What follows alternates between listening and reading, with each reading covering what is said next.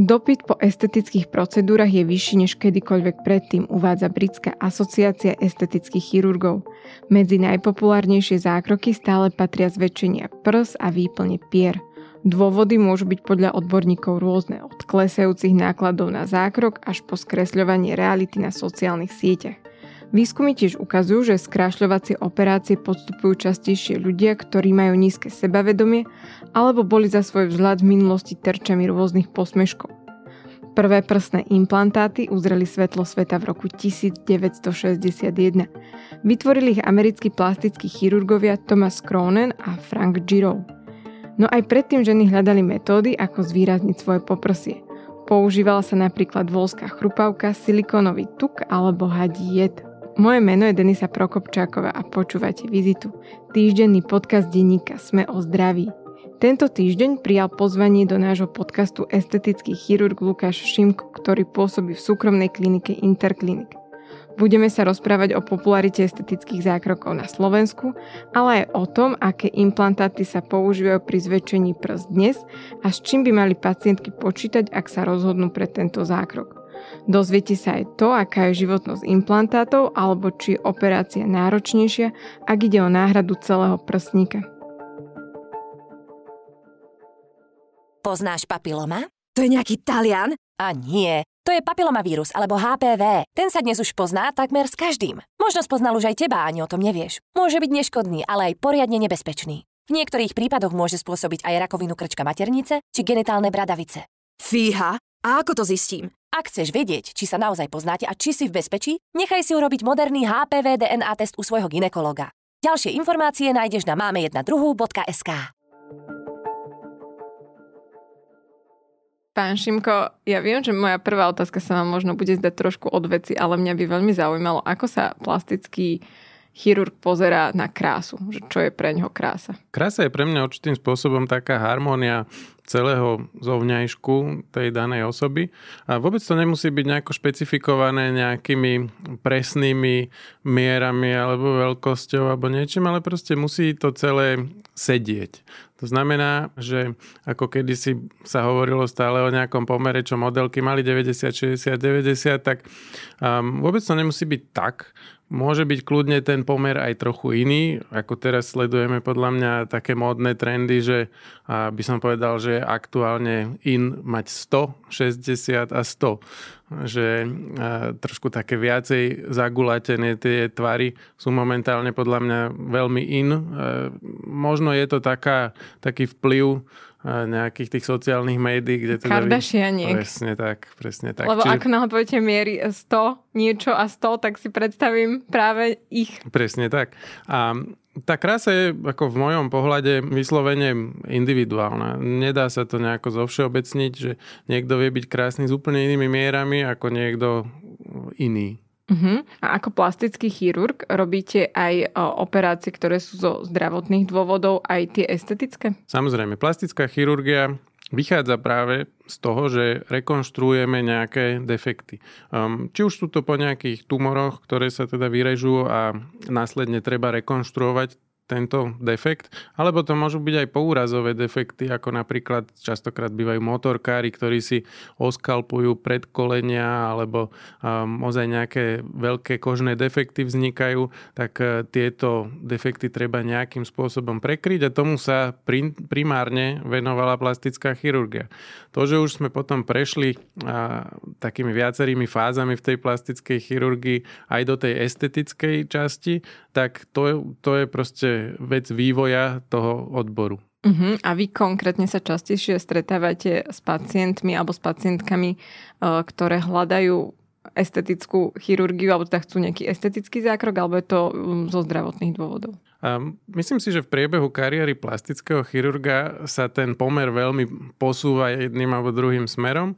Na začiatku som sa venoval samozrejme čisto tej medicínskej časti plastickej chirurgie, čiže sme robili nejaké rekonštrukcie, robili sme chirurgiu ruky a venovali sme sa popáleninám a čím by som povedal, ste vyoperovanejší a už tak možno aj nejaké meno si človek pomaly vybuduje, tak sa postupne sklza do tej estetickej medicíny, ktorá teda je vo veľkej miere určite aj o marketingu. Samozrejme, operátor musí byť šikovný, ale je mimoriadne dôležité aj to povedomie o vás a tým pádom čím ste starší a máte o to záujem, tak tým podľa mňa viacej sklzáme do tej časti tej estetickej medicíny. Ja neviem, že či teraz nebudem mimo, ale z vášho Instagramu som pochopila, že často robíte plastiku prs, ak sa to tak dá povedať, alebo zväčš- zväčšovanie, zmenšovanie. A tam ma skôr uh, uh, zaujímalo, že uh, či to ženy vyhľadávajú z nejakých zdravotných dôvodov, alebo je to často len uh, estetická vec. Že chcem vyzerať ako tá Kardashianka. Áno. Prsníky sú určite jedna z tých top tém, ktorým sa venujem. Či už je to z tej rekonštrukčnej časti, keď je ozaj nejaký tumor prsníka a po ablácii prsníka, tak sa dajú zrekonštruovať tie prsníky rôznymi spôsobmi samozrejme. A potom sú dva typy pacientiek, ktoré, ktoré chodia. Sú to také, ktoré majú ozaj že veľmi veľké svoje prsia a chcú ich zmenšiť. A to môže byť zo zdravotného dôvodu, že ozaj majú problémy s krčnou chrbticou, a im to zavadzia, proste prekáža to v každodennom živote. Tieto pacientky teda považujem za zdravotnú indikáciu. A potom je taká tá druhá stránka, kde sú zase, že majú príliš malé svoje prsia a chcú ich zväčšiť, no a tak to je čisto už potom len pre zábavu, ja hovorím. Pre zábavu, ale lepší pocit, ak e, tie Samozrejme. ženy majú z toho tak. taký akože psychický uh, nejaký tlak cítia to... zo spoločnosti. Veľakrát si ho vedia vyrobiť aj sami, uh-huh. ale uh, vidím to na nich, že je to taká chirurgická psychohygiena alebo psycholiečba, mm-hmm. že ozaj vidím úplne častokrát takú zmenu toho vystupovania tých žien, keď dojdu povedzme rok po operácii a úplne iný typ ženy, ako, ako keď mi došli ešte bez tých prsníkov. Že to sebavedomie ozaj vie veľmi veľa spraviť. Myslím si, že väčšina z nich je potom šťastnejšia. A ako ten proces výberu napríklad aj veľkosti, že okoľko tej žene zväčšíte prsia prebieha, že keď sa žena rozhodne, že si chce dať zväčšiť prsia, takže čo ju čaká a koľko sedení napríklad a ako to celé prebieha? Ja mám taký, by som povedal v hlave taký ten ideál tej krásy, ako sme spomínali, že chcem, aby plus minus sedel obvod prsníkov s obvodom bedier. Potom vlastne splňame ako keby taký tvar presýpacích hodín, že máme ten obvod hore rovnaký ako dole a pre mňa to tvorí potom taký určitý ideál tej krásy a snažím sa neprekročiť nikdy to, aby bol obvod prsníkov väčší ako obvod panvy. Um, to je pre mňa už potom taký, by som povedal, dosť no-go areál mm-hmm. a to sú už potom také tie plastiky, ktoré sú strašne viditeľné, vulgárne, um, pre mňa neestetické, takže tomu sa úplne že snažím vyhýbať, aby som sa nedostal medzi takúto klientelu. Ale to je dobré, že ste povedali, že máte nejaký no-go a areál, pretože sú podľa mňa ľudia, ktorí si myslia, že mechanicky urobíte čokoľvek, čo si tí ľudia zažiadajú. Áno, ja mám veľké šťastie asi to, že moje pacientky sú väčšinou tak, že či už sa ústne nejako dostane o mne reč, že teda jedna povie druhej a tým pádom si držím taký dobrý pacientský kolektív, ktorý sú, by som povedal, také rozumné ženy, že nemám také tie, ktoré hľadajú nejaké extrémy alebo sú príliš extravagantné, tak také ku mne veľmi, veľmi, veľmi zriedkavo chodia. Uh-huh. No a teda navštívia vás takto prvýkrát a vy im poradíte, že akú veľkosť by ste odporúčali? Áno, máme takú skúšobnú podprsenku, do ktorej sa dávajú také skúšobné implantáty. Uh-huh mm-hmm. ktoré teda vyzerajú úplne inak ako tie ozajstné implantáty, len teda krásne vedia znázorniť, že ako by to mohlo vyzerať. Aj váhovo je to jednak jednej, to znamená, že to, čo tá žena na tej konzultácii cíti ako váhu, tak to tam bude reálne potom aj nosiť. Čiže si to pekne vedia vyskúšať, vedia si s tým pochodiť, cítia, ako ich to ťahá na krku, tá podprsenka teda. A plus sa samozrejme vidia, ako by to plus minus vyzeralo. Teraz to predstavím ako v krok za krokom, keď e, dali Frankovi to tehotenské brucho, pretože sa stále tváril, že tehotné ženy to majú jednoduché Ľahké. a nie je to váha. Zohnali mu takéto brucho, ktoré si nasadila, mal v tom týždeň chodiť Áno. a zistil, že čo vlastne všetko obnáša život jeho tehotnej ženy. Presne tak. A pri týchto prsníkoch výškoch napríklad, pokiaľ si zvolí žena príliš veľké, tak e, môže byť problém, že nemôže na bruchu dobre spávať. Keď sú ľudia, ktorí spávajú na bruchu a ja napríklad tiež si neviem predstaviť, že by som mal veľké prsia. Lebo prsia aj veľa vážia. Tým, že... Aj veľa vážia, ale aj hlavne zavadzajú, keď si lahnete na niečo. Že môže na to byť br- dnes, ja ich mám stále, tak si to neviem predstaviť, že, že niekto mohol mať krásny spánok bez toho, aby mu zavadzali. Presne tak. Takže a, takisto napríklad s oblečením. Treba tým ženám dopredu povedať, že pokiaľ si vyberú príliš veľké prsia, tak keď si dajú nejaké voľné oblečenie, tak budú vyzerať, že sú širšie. Napriek tomu, že teda váhu si možno zachovajú a ich budú mať úzky driek, ale keď sú veľké prsia, tak to proste to Opticky oblečenie. Opticky z vás rozšíri. Je to veľmi náročné, musím povedať, že, pretože sa to často stáva, že toto si ľudia neuvedomujú, že si povedia, že, že postavu robí najmä pás. Áno. Tá ale... postava je od toho pásu, ale keď vám to prekrie to oblečenie, ktoré je rozšírené kvôli vašim prsiam, tak ten pás vôbec nevidno. Čiže musia chodiť potom v obťahnutom oblečení, aby si zvýraznili svoje krivky. Takže im poviete všetky tieto varovania. Toto všetko si preberieme. Samozrejme aj všetky ostatné komplikácie a rizika, ktoré sú spojené s operáciou, si vždy preberieme. A ja som v tomto veľmi otvorený, radšej odstrašujem pacientky, aby si boli vedomé všetkých rizik, do ktoré idú, lebo každá operácia je spojená s nejakým rizikom. Môžete aj, keď si pichnete malú triesku do prstu, môžete prísť o prst. To je podobný princíp, že ozaj, e, keď sa nejaká infekcia nájde na tom prste, povedzme, tak to môže ísť do flegmóny a môžete ozaj dojsť o prst. A to isté je pri tých prsníkoch, že môže byť z drobnej komplikácie ozaj vážna komplikácia. A, treba, aby tie pacientky o tom vedeli. Každá anestéza celková má svoje rizika. Samozrejme, ja väčšinou mám mladé pacientky, zdravé pacientky, tak to riziko je veľmi malinké ale musia si byť toho vedomé. A takisto prsné implantáty je taký záväzok na celý život.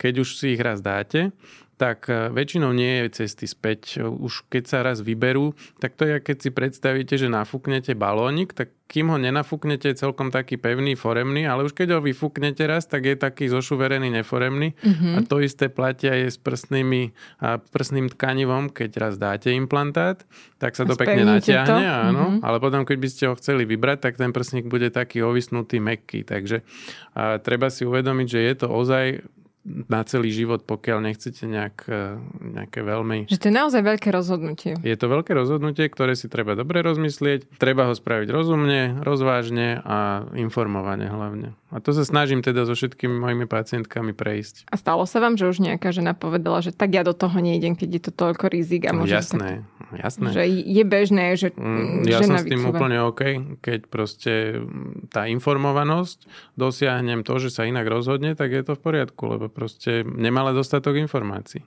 Uh-huh. A stáva sa vám aj počas tej operácie, že vy sám sa nejako zapotíte, že pre vás je niečo taká komplikácia, že tá operácia je potom náročnejšia? Našťastie mám asi dobrú povahu, takú kľudnú a málo kedy sa to stáva. Akože ozaj skôr pri tvárovej chirurgii, keď robíme nejaké facelifty alebo keď na krku robíme niečo, tak tam sa hýbeme pri veľmi ako dôležitých štruktúrach, ktoré ozaj môžu aj život ohroziť, keď si predstavíme nejakú karotídu alebo teda to sú cievy, ktoré nám zásobujú mozog a hýbeme sa ozaj pár milimetrov od nich, tak to sú miesta, kde človek potom a, možno sa aj spotí chvíľu. Ale čo sa prs, prsníkov týka, tak už e, sa mi to veľmi dávno nestalo. To je skôr len také, že si to predstavím, keď ráno prídete do práce a že podľa toho, akú operáciu idete robiť, či si pri napríklad prsníkoch poviete, že á, však to bude v pohode Áno. a pri iných veciach zase, že toto dnes no sa zapotím. Je to, je to určite tak.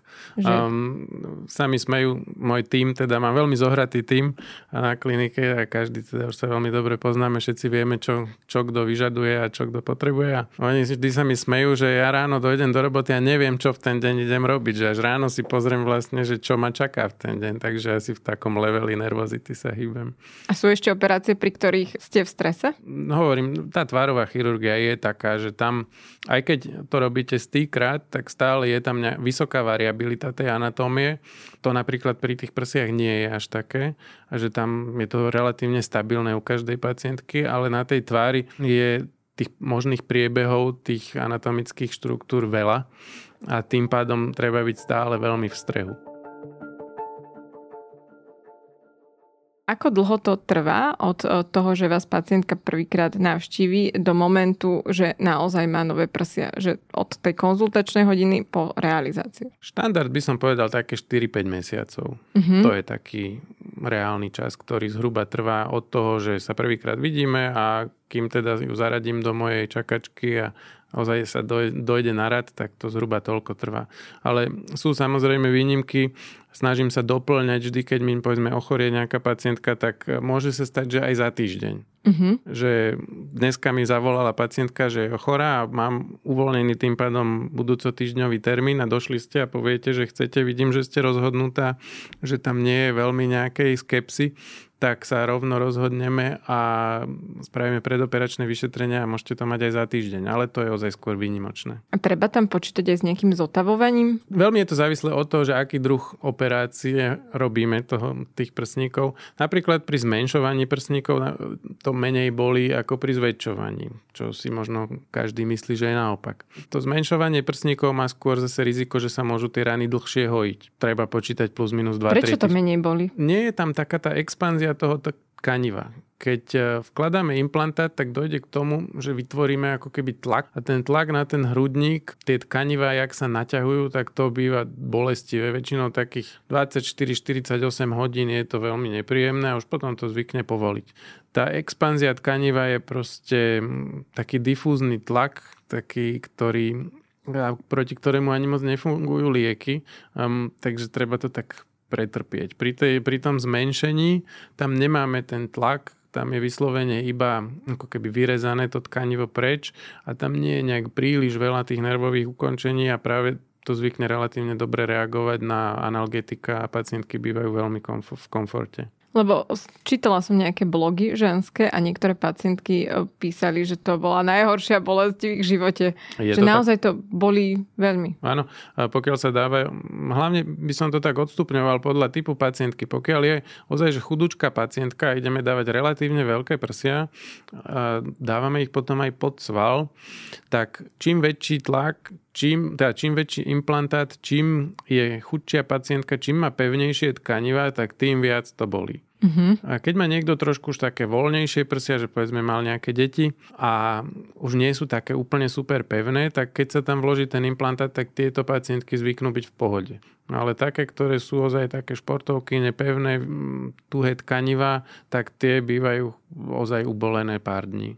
Uh-huh, že tam treba počítať, že bude aj nejaká bolesť a že môže byť výrazné. Tak, výrazné, áno, mm-hmm. výrazné. To ozaj, niektoré to prirovnajú aj k nejakému tomu pôrodu, tú prvú noc, povedzme. Áno, presne takéto aj... prirovnanie som našla dokonca, akože aj, že je horšie ako pôrod. Že zažila som pôrod, aj tak ma táto bolesť tak, prekvapila. Áno, ale je to veľmi individuálne. Povedzme, takéto bolesti mi povie jedna z 20 pacientiek. Že tých mm-hmm. ostatných 19 je relatívne v komforte a tá jedna potom z nejakého dôvodu e, má strašné bolesti. Takže ťažko to dopredu povedať, ale to, čo som teraz spomínal, je pre mňa plus minus taká smernica, ako im viem dopredu oznámiť, že ako to až hrozne bude bolieť. Uh-huh. Čo ak žena otehotne? Vtedy sa uh, nalejú prsia mliekom, keď to povieme tak veľmi laicky. Nemôže to nejako skomplikovať, keď má implantáty? My vkladáme implantáty až pod mliečnú žľazu, alebo dokonca až pod sval. To znamená, že je to úplne mimo areálu mliečnej žľazy.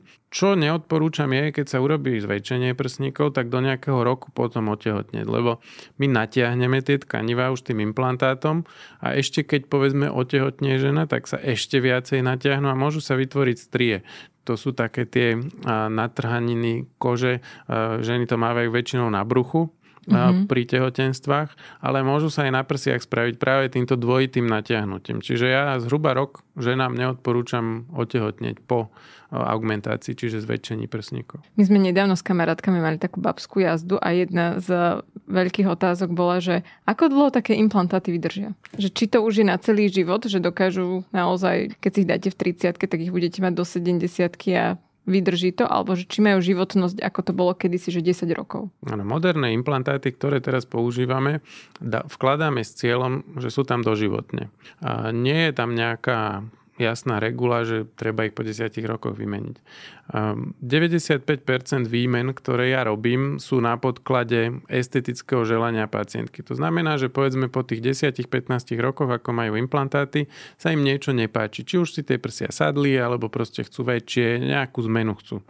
Takže to je väčšina mojich reoperácií a tých 5% pacientiek, ktoré reoperujem, z tzv. technického dôvodu. To znamená, že ten implantát praskol alebo je tam nejaký, nejaká tzv. kapsulárna kontraktúra. To je, že to ženské telo zareaguje na ten implantát po nejakom čase a vytvorí takú pevnú kapsulu okolo toho implantátu a môže to deformovať prsník alebo v neskôrších štádiách to môže byť až bolestivé tak ehm, to tvorí zhruba tých 5% reoperácií, ktoré sú a pokiaľ nedojde k tomu problému v týchto 5% zhruba, tak e, tie ženy si môžu nechať tie prsia koľko len chcú, pokiaľ nemajú zase to estetické želanie zmeny.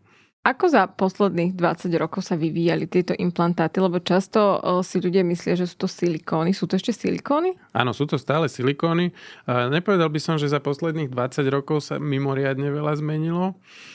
Skôr ten vývoj je v princípe 60, skoro 70 rokov máme mm-hmm. implantáty na trhu a ten vývoj e, prebiehal hlavne v tých 90 rokoch, možno začiatok 2000 rokov, e, kde sa zmenil obal implantátov, že proste máme tam viaceré vrstvy bariér, aby nedochádzalo k tomu, čo kedysi bolo známe, že sa silikon dostal do tela alebo podobné mm-hmm. také fámy, ktoré teraz už princípe také niečo neexistuje.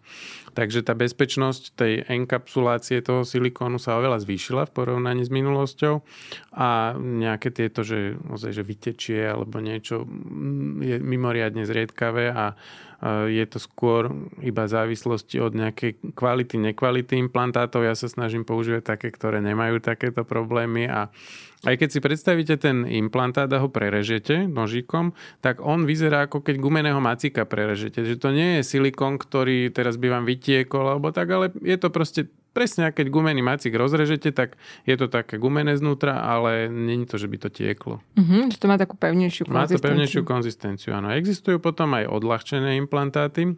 To robí jedna nemecká firma, ktorá sa na toto špecializuje a oni miešajú ten silikón s takými malými guličkami, ja tomu hovorím laicky, že ako keby ste si predstavili, že polystyrénové guličky, samozrejme je to iný materiál, ale výhoda toho je, že ten implantát je asi o 30% ľahší ako štandardný silikónový implantát a hlavne pri väčších veľkostiach to má zmysel, že nezaťažíme tak tú chrbticu tej pacientky tou váhou, ktorú by sme s normálnym implantátom dali. Uh-huh.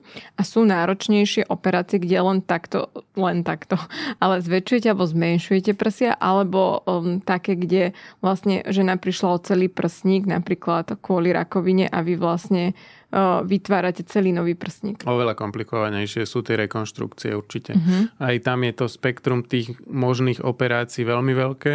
A pokiaľ došlo len k tzv. subkutánnej mastektómii, čiže podkožnej podkožnému vybratiu tej žlazy, tak môžeme využiť tú kožu, ktorú má pacientka a vložiť sa darovno len silikónový implantát. To je také najjednoduchšie riešenie.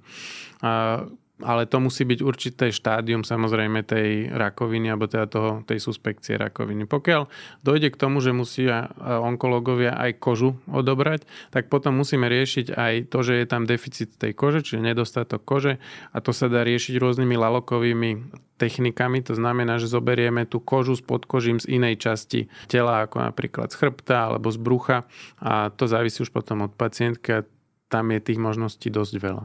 A musí si to pacientka vždy hradiť sama, alebo napríklad v takýchto prípadoch, keď ide o to, že prišla prsník e, kvôli rakovine, tak to aj prepláca zdravotná poisťovňa. Komplet je všetko hradené u nás našťastie zdravotnou poisťovňou, takže keď je tam aj len nejaký e, drobný, e, drobná rakovina, tak akékoľvek ďalšie operácie sú kryté našimi poisťovňami. Uh-huh. A keď ide o estetický zákrok, tak s akou sumou by sme mali počítať. Ešte sa možno vrátim jeden krok späť, že um, kedy si nám poisťovňa pri, uhrádzala aj pacientky, ktoré mali obrovské prsia a mali tiež problém s krčnou chrbticou. Ozaj mali zdravotné problémy a v poslednej dobe to je dosť také ťažká téma, lebo všetko to ide cez revíznych lekárov, posielajú sa im fotografie, posiela sa im tak ako komplexná dokumentácia týchto pacientiek od ortopéda, od neurológa, či teda ozaj akože splňajú kritéria na to, aby sa tie prsia mohli zredukovať na poisťovňu,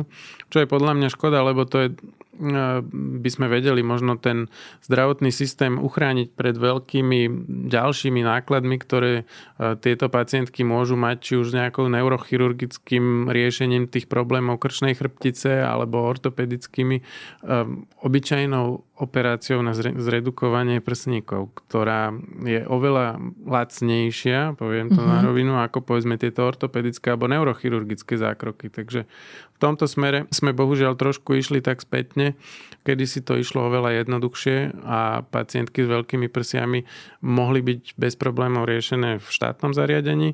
A teraz eh, tým, že je taký ten proces komplikovaný, tak chodia väčšinou do súkromných kliník, čiže aj ku mne a tam treba počítať okolo tých do 3000 eur je na takú redukciu prsníkov a na augmentáciu, čiže na zväčšenie tiež treba počítať okolo 3000 a plus nejaké tie implantáty, čiže väčšinou sa dostaneme na nejakých 3600 eur alebo plus minus tak. Len pri tých zdravotných dôvodoch, keď ide o zmenšenie, to je vlastne trošku aj smutné, pretože nie každá žena má 3000 eur na to. Presne, preto a som to... do takých dôležit, akože takých závažných ochorení sa môže dostať a tá chrbtica sa dokáže tak ľahko zničiť, že nie je to nie je to ľahké niesť každý deň také ťažké prsia, alebo to hovoríme o naozaj ťažkých prsiach. No, no presne preto som to teraz spomenul, lebo pre mňa je to tiež smutné, že um, samozrejme mám z toho robotu v súkromí, ale myslím si, že to tam nie úplne patrí, že to skôr patrí ozaj do nemocnice a, a tie pacientky sú ozaj chudery niektoré, ktoré nemajú tú ekonomickú možnosť si to takto zaplatiť.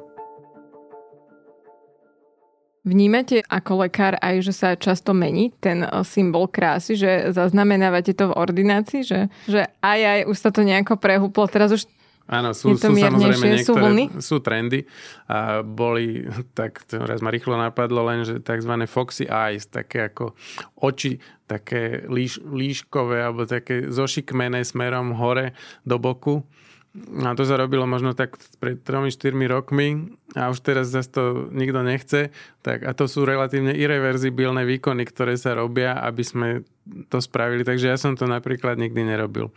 Alebo a podľa mňa najčastejšie prebieha modnými zmenami tvar pier že aký je mhm. želaný mm-hmm. tvar pier.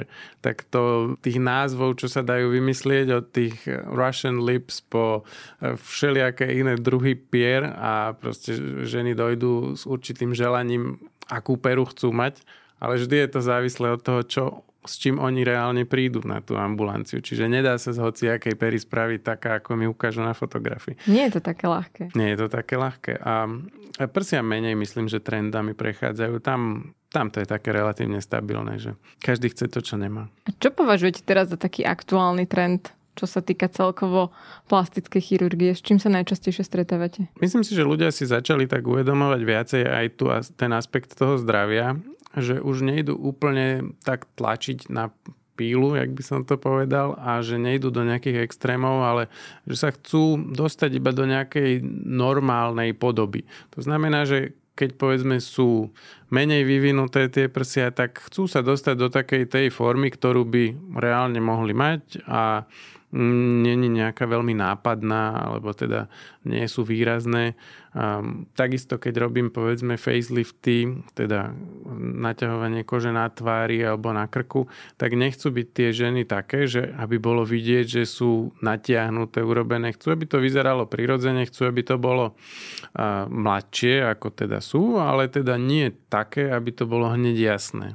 Uh-huh, že nechcú vyzerať ako bábika, ktorá nedokáže žmúrkať. Tak, presne. Ak by som to tak zvelične povedala. Áno. Ja som vnímala obdobie plných pier, uh-huh. ale tiež mám pocit, že už je to na ústupe trošku, že e, neviem, či konkrétne pery, ale že sa to vracia k tej prírodzenosti, že... Áno, ja dúfam, že teda pacientky to tak aj pochopili trošku, že nie je úplne cieľom mať čo najväčšie pery, ale je cieľom mať najkrajšie pery. Ja to tak hovorím. Čiže aby ten tvar tých pier bol pekný, aby to sedelo k tej harmónii tej tvár tváre, čiže nie je úplne vhodné, keď má niekto maličkú tvár, tak robiť veľké pery. Zase keď má niekto veľkú tvár, tak môžu byť tie pery veľké. Čiže nebránim sa tomu, pokiaľ to sedí do toho celku. Je aj pri perách cesta späť? Keď sa používa dobrá kyselina hyaluronová, tak e, časom sa rozpustí sama, je vstrebaná telom a dá sa tomu aj pomôcť takou látkou, ktorá sa, ktorá sa volá že hyaluronidáza a ona nám rozpúšťa túto kyselinu hyaluronovú. Čiže keď sa niekto chce aj 3 týždne po aplikácii do pery rozhodnúť, že už ich nechcem veľké, tak sa to dá rozpustiť. Um, je pre vás táto estetická medicína alebo teda konkrétne zväčšovanie pier, vec, ktorá patrí do rúk lekára, lebo ja som uh, raz zistila, lebo tým, že nevyhľadávam tieto veci, ale bola som celkom prekvapená, že to dokážu robiť aj kozmetičky a že ľudia chodia ku kozmetičke, ktorá to dokáže urobiť. Ale potom som videla aj škaredé prípady, kedy ano. zasahoval lekár, lebo tam sa tiež môžete trafiť asi do veci, ktoré to nemusí dopadnúť dobre. Je tam vysoké riziko, to je jedna vec, ale na druhej ešte aj z legislatívnej stránky je ilegálne, keď aplikuje kyselinu hyaluronovú alebo botulotoxín niekto iný ako lekár. Či už je to sestrička alebo ešte nedaj Bohu, že kozmetička, tak to sú normálne hm, protizákonné výkony, ktoré oni nesmú vykonávať podľa legislatívy. To znamená, že akákoľvek sa takáto vyskytne, tak robí vlastne trestný čin. To je, nie je to vôbec sranda, ale samozrejme tá sledovanosť týchto vecí, alebo teda ozaj, že sa to rieši, je veľmi zriedkavé. Skôr sa to stane, keď nejaká žena ozaj mala u niekoho problém, tak potom sa to začne riešiť. Ale ale to by si celé, celá verejnosť mala uvedomiť, že legálne vám kyselinu hyaluronovú a botulotoxín môže aplikovať iba lekár. Nemusí mať žiadnu špecializáciu, stačí, že má ukončenú medicínu. Ne, ne, ako nevzťahuje sa to na nejaké, že musí byť plastický chirurg alebo kožiar alebo niečo, ale stačí, že má proste medicínu skončenú, tak vtedy môže legálne aplikovať kyselinu hyaluronovú aj botulinum toxín. Ostatní, všetci, ktorí to robia, to robia nelegálne. Lebo nedávno išiel na Instagrame, koloval taký príspevok práve pani, kde to nedopadlo veľmi dobre. A mňa to prekvapilo, to je ťažké na to teraz opisovať, ale boli ako keby celá modrá časť nad perou, že mm-hmm. Áno, to, neviem, to je čo tam došlo. Takzvaná embolia ciev a potom tam môže dojsť k nekróze, až čiže odumretiu toho tkaniva. To je presne vtedy, keď sa trafí tá kyselina hyaluronová do nejakej cievy a ona potom uzavrie to riečište tej cievy a nedochádza potom k okysličovaniu toho tkaniva, lebo tam tá krv neprúdi a tým pádom ono môže odumrieť. Pokiaľ sa to dostatočne skoro nezbadá, dá sa tam aplikovať tá hyaluronidáza, čiže tá látka, ktorá rozpúšťa tú kyselinu a vieme navrátiť tento problém. Ale verím tomu, že keby sa to stalo u kozmetičky, tak ona nemá potuchu, čo sa deje. No ono ten prípad bol taký, že sa to stalo u kozmetičky a potom to zdieľala nejaká plastická ano. chirurgička, že to no. zachraňovala. Tak. Čiže presne toto sú problémy, kde môžete dojsť o kožu na čele, môžete dojsť o špičku nosa a potom ju budete mať škaredo zjazvenú. Kde je pre vás taká tá hranica, že človek by sa mal seba prijať tak, ako vyzerá versus, e, e, že ak sa chce cítiť e, lepšie, tak je akýkoľvek zákrok v poriadku? Ja som zastance takého prirodzeného anti-agingu, čiže nemám problém takmer komukoľvek pomôcť anti-agingovo, aby to starnutie prebiehalo pomalšie, ale zase nejaké radikálne zmeny tvaru tváre a tieto veci, nie som toho úplne zástanca. Samozrejme, keď má povedzme niekto retrognáciu, čiže má posunutú bradu dozadu smerom a chýba mu, tak jasné, nejaký bradový implantát vie krásne dopomôcť tej harmónii tej tváre, ale zase do žiadnych extrémov by som to u nikoho netlačil. Mne sa jeden pán lekár, ktorý tu bol, pýtal, že či som uvažovala nad plastikou svojho nosu. A ja som mu povedal, že ja už som sa s ním zmierila, že nie je ideálny, ale ja som už s ním žitá, že častokrát aj u nás v rodine e, čakáme, kto bude mať tento nos po babičke, že je to taká rodinná zábava. Keď Trademark, sa, áno. Áno, keď sa narodí dieťa. A za, ako on potom skonštatoval, že ale veď to je dobré, veď potom by sme boli všetci rovnakí, keby sme všetci išli na tieto plastické zákroky. Jasné, ja, ja teda máme kolegu, ktorý je známy, že robí nosy tuto na Slovensku a keď dojdu pacientky na nejaký iný zákrok u mne, tak hneď viem, že a to je jeho nos. Takže... Viete to rozoznať? Jasné, to sú úplne tak štandardizované výkony, že potom ten výsledok je tak štandardizovaný, že je u všetkých rovnaký. Ale zase na niekom sa to hodí. Že má rád, keď akože ten nos vyzerá tak, ako ho on urobí. Áno, on je s tým šablónku. spokojný, má takú šablónu, robí to tak, robí to Toto výborne. je podľa mňa pekný nos. Áno, robí to výborne a e, tie pacientky sú s tým spokojné, ale presne viem, že to je jeho nos. to je celkom vtipné. Áno. Ale nechcem sa tu veľa smiať. Na záver dávam eh, hosťom takú otázku, že čo by chceli, aby si zapamätali ľudia z tohto podcastu, tak ako by ste to zhrnuli? Čo by ste chceli, aby si naozaj zapamätali? Ja by som bol rád, keby všetci, a, ktorí zvažujú nejaké zákroky či už estetickej medicíne alebo plastickej chirurgii, aby si dobre rozmysleli, ku komu majú ísť. A najlepšie je nejaké referencie si nájsť ani nie úplne na internete, lebo e, z internetu sa veľmi často mažú negatívne, e, negatívne spätné väzby, ale skôr tak ozaj v tom okolí sa popýtať, porozmýšľať a možno ísť aj na viac konzultácií, nerozhodnúť sa hneď pre prvého a dobre si teda rozmyslieť dopredu, že či to ozaj chceme, čo sme sa rozhodli, že chceme robiť. A či to je vratný alebo nevratný A či je to vratný alebo nevratný. dej. Ďakujem veľmi pekne, že ste si našli čas a prišli ste k nám do podcastu. Ďakujem pekne za pozvanie. Lukáš Šimko sa okrem estetickej medicíny venuje aj chirurgii ruky. Keď bol hosťom vizity prvýkrát, rozprávali sme sa o syndrome karpálneho tunela. V staršej epizóde, ktorá je môjim dnešným odporúčaním, sa dozviete napríklad to, čo zapríčinuje, že je nerv v ruke utláčaný, prečo ním trpia častejšie ženy ako muži a kedy je už nutná operácia. Počúvali ste vizitu týždenný podcast denníka Sme o zdraví. Podcast Vizita nájdete vo vašej obľúbenej podcastovej aplikácii, ale aj na webe denníka Sme. Ak máte nejakú otázku alebo nám chcete napísať, pokojne sa mi ozvite na e-mail vizita.sme.sk. Ja som Denisa Prokopčáková a na výrobe tohto podcastu som spolupracovala s Viktorom Hlavatovičom a Viktorom Kišimonom. Počujeme sa znovu o týždeň.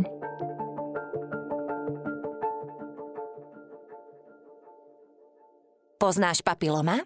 To je nejaký Talian? A nie, to je papilomavírus alebo HPV. Ten sa dnes už pozná takmer s každým. Možno spoznal už aj teba, ani o tom nevieš. Môže byť neškodný, ale aj poriadne nebezpečný. V niektorých prípadoch môže spôsobiť aj rakovinu krčka maternice či genitálne bradavice. Fíha, a ako to zistím? Ak chceš vedieť, či sa naozaj poznáte a či si v bezpečí, nechaj si urobiť moderný HPV DNA test u svojho ginekologa. Ďalšie informácie nájdeš na máme1.sk.